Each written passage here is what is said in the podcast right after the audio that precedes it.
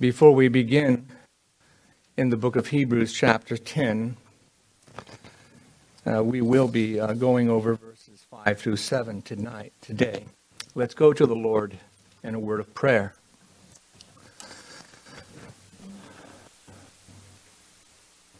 Our Holy Father, we come now in the name of our Savior, for there is no other name given unto heaven and earth that uh, that's ever said and spoken among men that that is provided to us that we can even claim any value at all. And so, in the name of our Lord Jesus Christ, who died for us, we come and ask that your Spirit would be among us and that the truth be revealed to our hearts.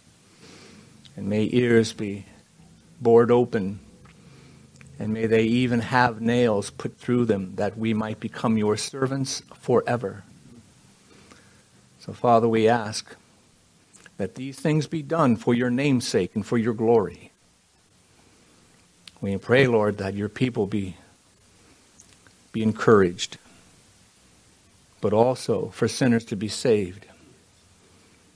And we ask, Lord, that those people around this world that are now suffering for your name, that you would be with them. Give them grace. We ask these things for the uplifting of our Savior and for your name's sake only and for your glory. For it is in his name we pray. Amen. We've been looking at the book of Hebrews now for some time, and I would say that the, uh, the main part of the book of Hebrews is that the writer wants these Jewish Christians to embrace Jesus Christ alone. I think that's fairly to, it's fair to say this. And so in review, we looked at the verses 1 through 4 last time we, I, I was here speaking and and basically we looked at the idea that the salvation that the Lord Jesus provides is is perfect and that it is complete. But while we are in the flesh, we are not going to have this perfection but we have the promise of it. We have been perfectly and completely justified by the atoning work of Christ, and our faith can rely upon that work. But while we are here in the flesh, in this present evil world, the Lord is sanctifying us, and that's not just a religious word that sounds like we're doing some kind of a religious thing, but sanctify means that God has set us aside from this world for a holy purpose. He has set us aside. We are a peculiar people. And that we will be set aside to be made like his own Son. We are going to be conformed to the image of Christ. And then we will be glorified. And God has come, and he will come again. And when he comes again, we shall be glorified. And so the writer wants us to understand that there is a completeness in this salvation, that there is a perfection. And he stated so in the very first verse. And so let me just read that verse again to remind you of what he said. For since the law has but a shadow of the good things to come, instead of the true form of these realities, it can never, by the same sacrifices that are continually offered uh, every year, make perfect those who draw near. And so we have in these words the idea that the shadow points to what can make us perfect, and that is the work of Christ, and that Christ will come again to complete his work, to finish his work. Now, I'm, gonna, I'm not going to preach that last sermon again, but I want to just add one more thing to that. I have in my life seen many times where I have started something and didn't complete it. Now, I know you haven't, but I have. Uh, many times I have these projects that are left around, uh, but God does not do that. He finishes his work. And when he does his work and then looks at it and says, That was very good, you can rest your life on it. And so the doctrine that we're looking at today, in which we will be looking at verses, I believe just a few verses today, verses 5, 6, and 7 but the doctrine is more of a goal that we want to achieve. It's something that can be simply stated, and it is this The work of the Lord Jesus is perfect and complete, but it's not done yet, but it will be done. It has been completed when it comes to justification, and He will also sanctify us and then glorify us. But the phrase that we read in one of these verses is this, and it implies this. So as the Lord came for us to die for us, so will our Lord come again and complete his work for the Father and deliver us from this present evil work, either evil world. So let's go to these verses and go by them one by one so that we can make sure that we understand exactly what they mean. And as we go along, we'll see if we can make some application to it. It has been my custom in the past to go over the verses and then go to practical applications. Today it's not going to happen like that. Today I'm going to try to throw in a few applications as we go along. So this is an audible, okay? All right? You know what that means. If, you, if you're from England, you may not know. Okay, that's where the quarterback calls a play right from behind the center. And so today we have an audible. Today we're going to take our applications as we go. Verses 5 and 6. Consequently, when Christ came into the world, he said, Sacrifices and offerings you have not desired, but a body have you prepared for me, and burnt offerings and sin offerings you have taken no pleasure. Well, here we have the writer quoting from Psalm 40. Now, if you went to Psalm 40, you would not find those exact words because the writer of this book is actually quoting from the Septuagint. Now, the Septuagint is a translation of the Hebrew Old Testament that was used uh, in the uh, third and second centuries before Christ was born. And so it was commonly used among Hellenistic Jews, which means Jews that speak Greek. And so this is a direct quotation from that translation. And so we have the rendering sacrifices and offerings you have not desired, but a body have you prepared for me. And so, what the writer is doing is that he's establishing proofs. He has made a statement, and now he's coming up with the evidence that will, in, uh, uh, will convince the Hebrew Christian. A statement concerning the work of Christ. And so let's move on with verse number seven, and then we'll get into some uh, applications because we are going to go to Psalm 40.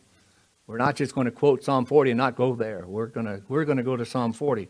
So in Hebrews 7, we, we read these, which is another quotation from Psalm 40.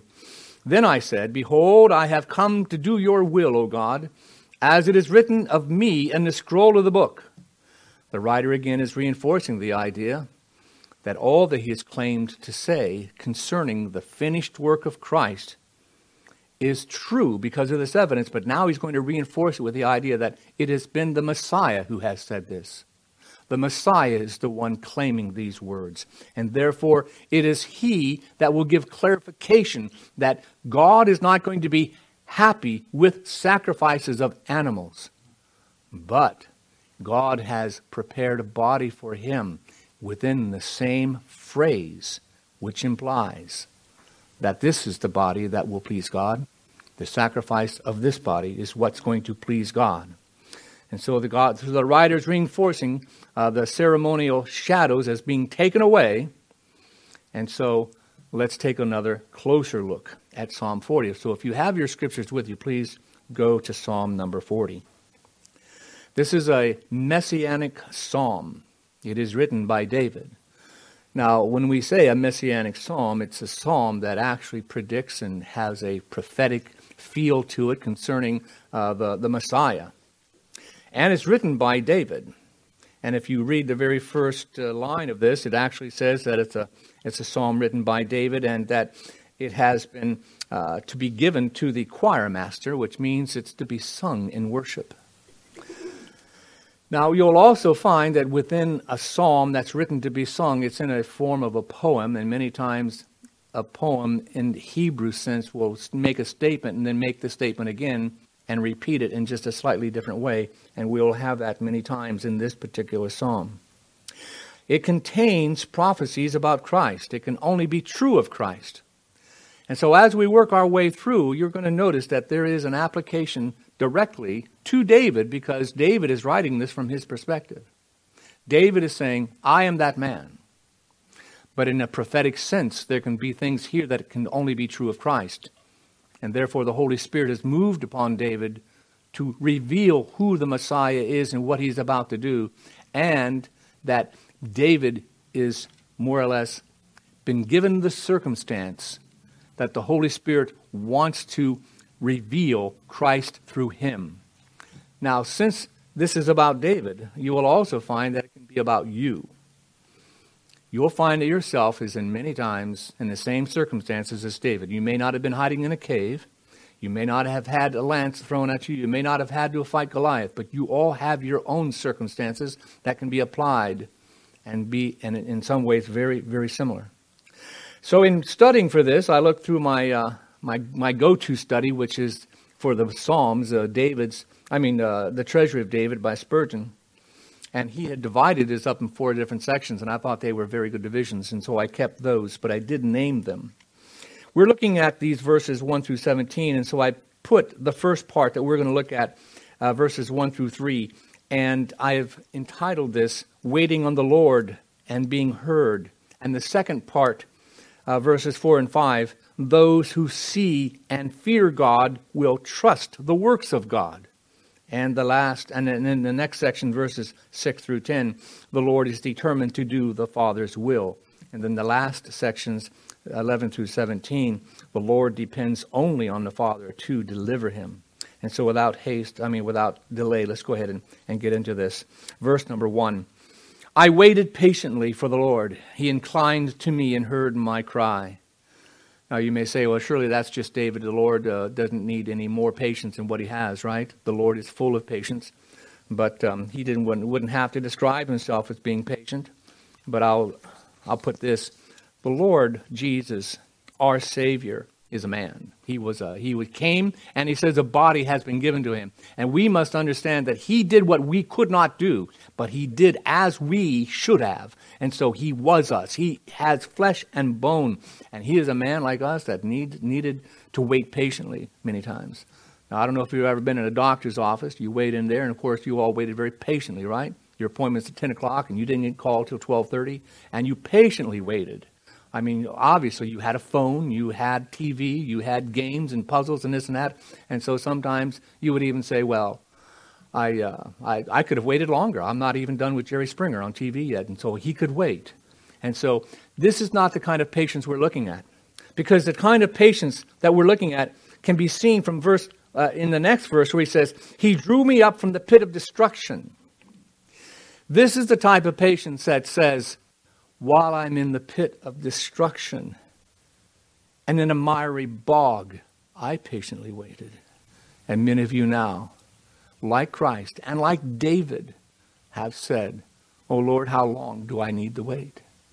If I only had more pleasures to enjoy, I could wait longer. But instead, we wait in the pit of destruction. Now, the very name of that is not the pit of leisure it is a place that cannot be endured because it will destroy.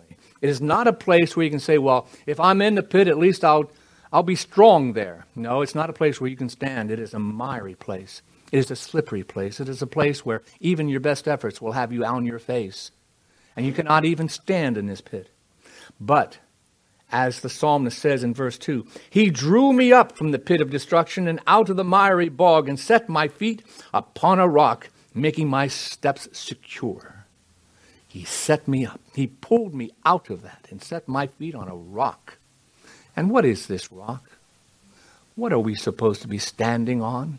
Is it not the truth of our Lord Jesus Christ and his work, and that God has done his work? And our Lord, his very purpose in this psalm is to say, I do your will. He does the will of his Father. And that is what we can stand upon.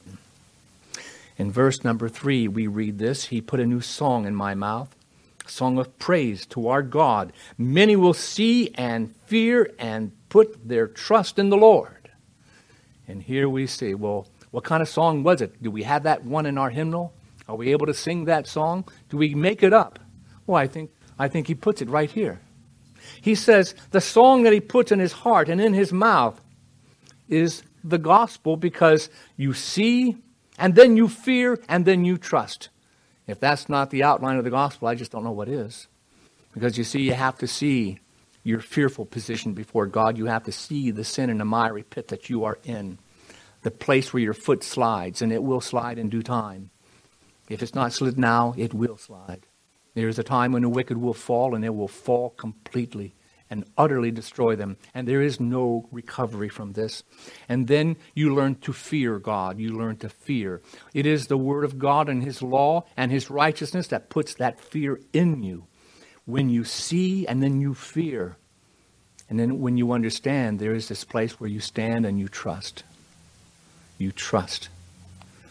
They will put their trust in the Lord. Let's continue on to the next section verses 4 and 5. Those who see and fear God will trust his works. That's what I've entitled it. And so, verse number 4, we read this Blessed is the man who makes the Lord his trust. Can you see what the gospel has done? He's taken a man out of the fire, out of the pit, and it says, Now where is he that he stands upon his rock? Well, now he's a blessed man, a blessed man who has made the Lord his trust. He saw, he feared, he trusted. Who does not turn to the proud and those who go astray after a lie? So, in other words, there's this contrast. He has gone to God and not to the proud man, not to the man who has gone after a lie. He has gone after God in his humility. And this is what David sees in himself. But you may say, well, how, how does the Lord fit into this? How is this a messianic psalm? If you can only imagine our Lord living his life in this world, shouldering our burdens, doing those things, looking for those things that please his Father, and doing all his works. And then, before doing the work that pleases God, which is to save his people that he has given him, that he should bear their iniquities and die when now, you know, when we think of us dying, we only usually think about our bodies dying because it seems to us that, well, we, we're my my relationship to God is by faith. I, I really don't know Him, but our Lord, our Lord, when He died, had the Father turn His face away from Him. Now that death to a dead person is not that big of a deal, but it is a big deal to Jesus Christ, who chose to die from his Father for you. And so, he puts his trust in his Father. When he was here, he trusted. Oh, he trusted. He trusted the way we should trust. Verse number five. You have multiplied, O Lord my God, your wondrous deeds and your thoughts toward us. None can compare with you, and I will proclaim and tell them, and uh, they are more than can be told. And I can tell you right now, I should have split this sermon in two parts. Uh, I should have. Maybe I'll just, you know, slice it off and continue with this next week. But I'll, I'll say this about this particular verse. How can we actually see all the mighty works of God. They are far more than we can comprehend. They have been multiplied upon multiplied upon multiplied. It is not as though God sees a problem and then he just kind of shoots out a lightning bolt and fixes that on the spot. He is not one of these, uh, like, like in our job, we have um, uh, Johnny on the spot type of uh, reactions to problems and we have just in time inventory where we don't keep an inventory, but we see the need and we, we, we fix it right then. We wait until the need rises. That's what is now popular in many companies. But God is not that kind of a God where He says, well, well, I'll see where the problems crop up and I'll do it as they, as they appear. That is not how He does things. From the very beginning, He's called the end from the beginning. And He has abounded in grace event upon event upon event upon event to find you in that pit and to pull you out and to stand you up on promises that cannot fail. Just small examples from the Word of God.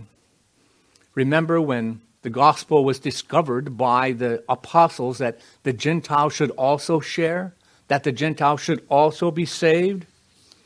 They had a council as to how to handle this the Jerusalem council, shall they hear this? Shall we put this yoke upon them? And so on.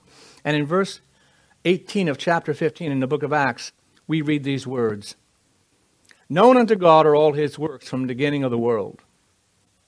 Now, why did, why did James say that when he was making this Jerusalem council uh, decree that, that they should go forth and, and preach the gospel to the Gentile and not burden them with, with many things, but that they should receive the gospel?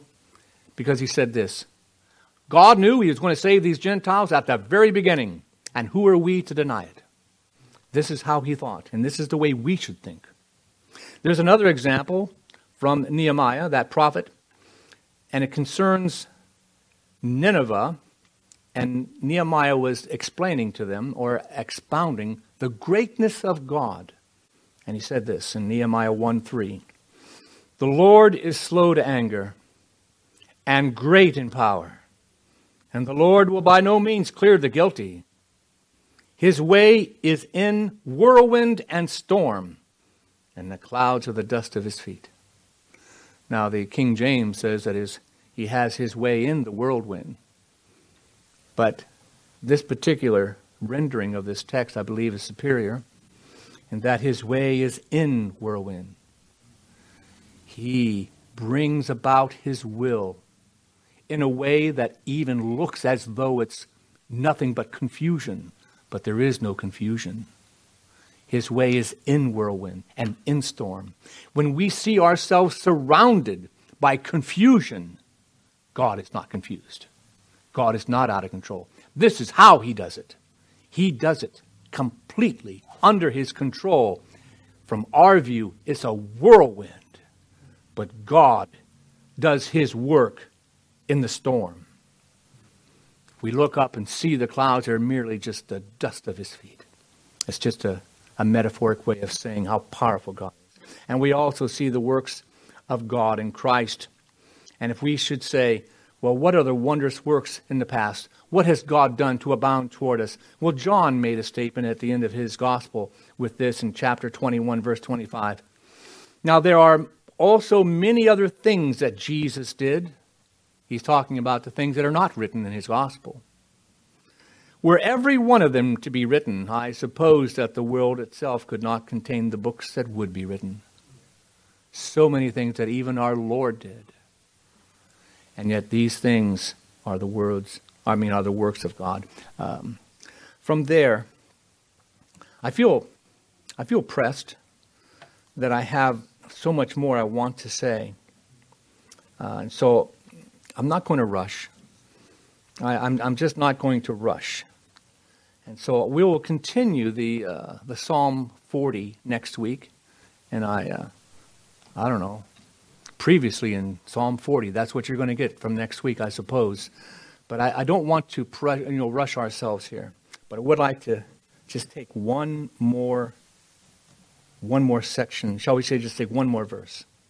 In this next section, uh, part three, verses six through ten, which we will not get all through these verses, but I would like to take some in sacrifice and offering you have not delighted, but you have given me an open ear. Burnt offering and sin offerings you have not required. Now, this is true of the Lord Jesus, and you may say, well, how in the world is that? You have given me an open ear. The way this is phrased, an open ear, it could be like this well, it was shut and something was bored through it in order to open it up. And it could be that you could now hear. And many times people find themselves in that position. I have found myself in a place where God had been obviously and very clearly saying these things, and yet I've had an ear that was closed to Him.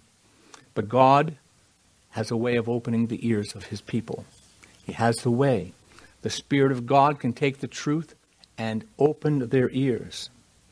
But it can also be said that this is an ear that has had a nail driven through it.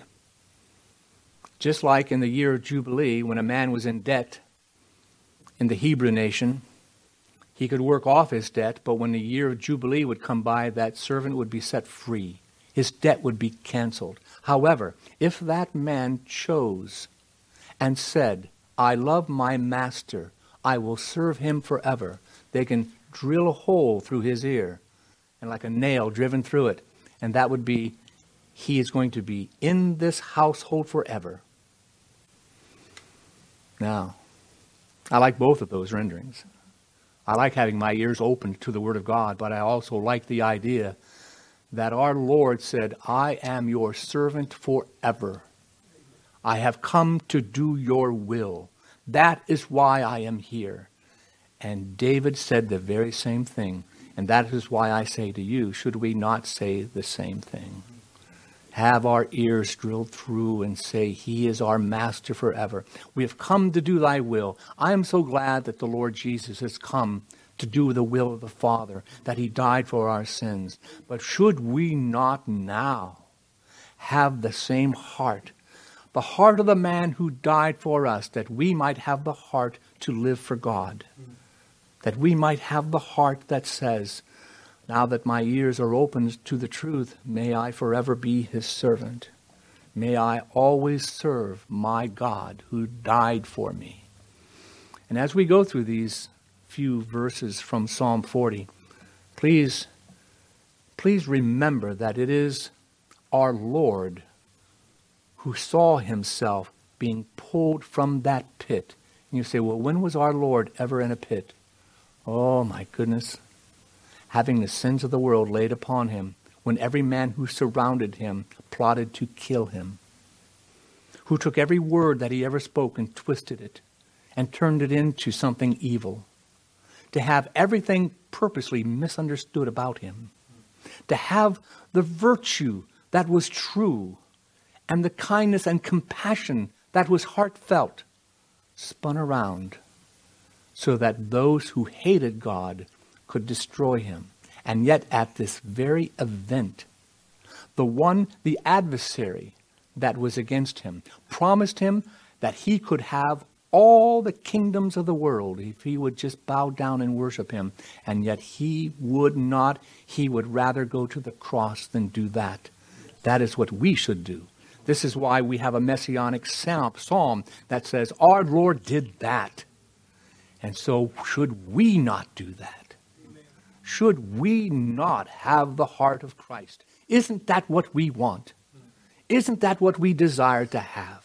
That Christ who come and said, It is written in the scroll of the book, I have come to do your will. And would it not be a blessing to all of his people that we should rise up in the morning with truth in our hearts and say truthfully to God in prayer, If I could just do your will today, the love of doing right, the love of living under his smile. May we all have that heart, the heart of Christ, to be conformed, to be sanctified, to be like him, knowing one day that he'll come back and save us from this present evil world. He said, I come, and he did, and he justified us. And now we continue to say, He's coming again. Now we're about to go into this Lord's table in which we say, We are going to do this in remembrance of our Lord, and we shall do this until he comes.